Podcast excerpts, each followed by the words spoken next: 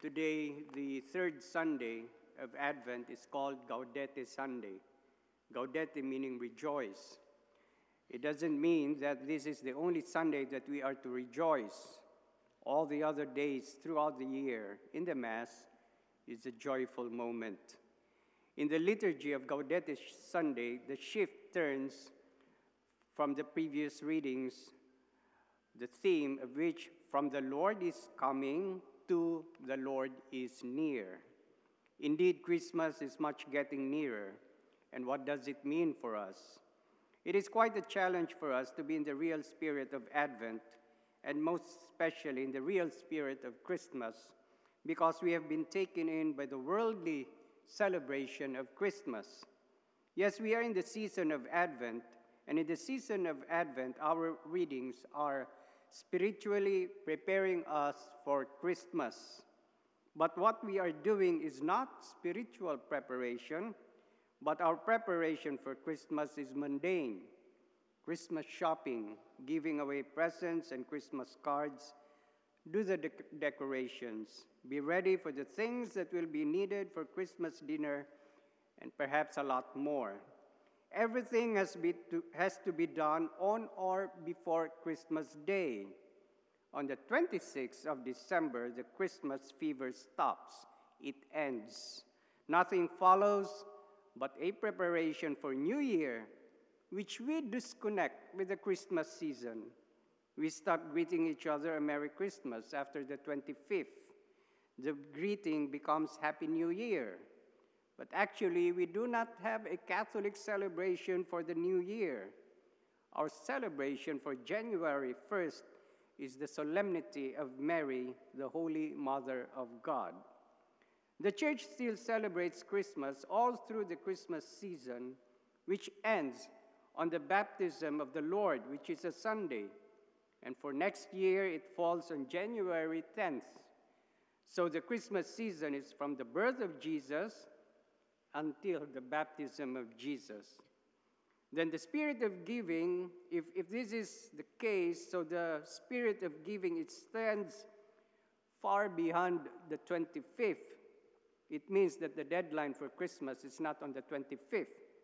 It means that our preparation for Christmas should not be exhausting.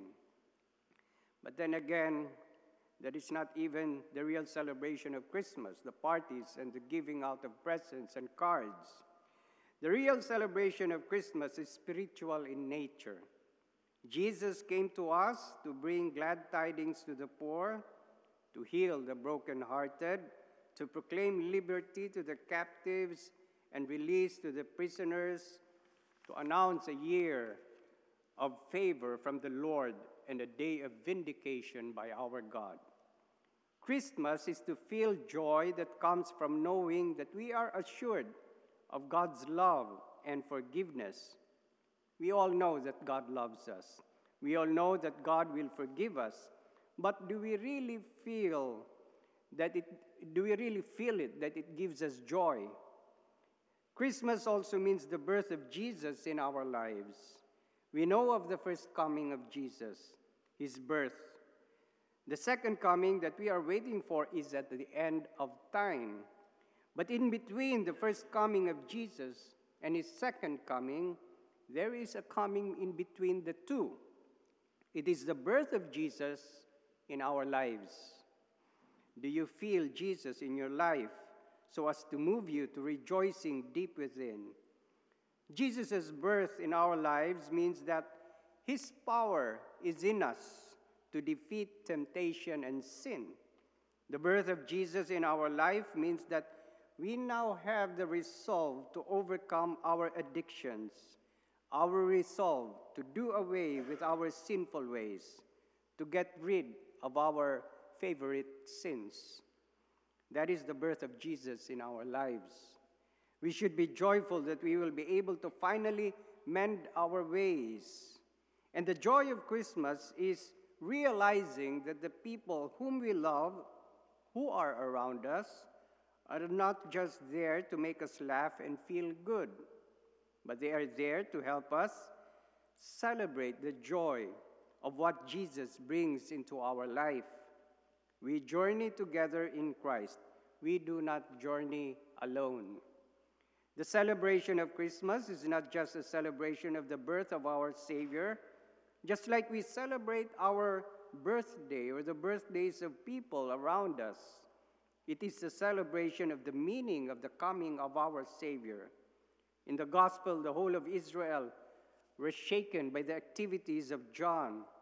They knew what John was doing, for it was in Scripture, and the Jews, they knew Scriptures well.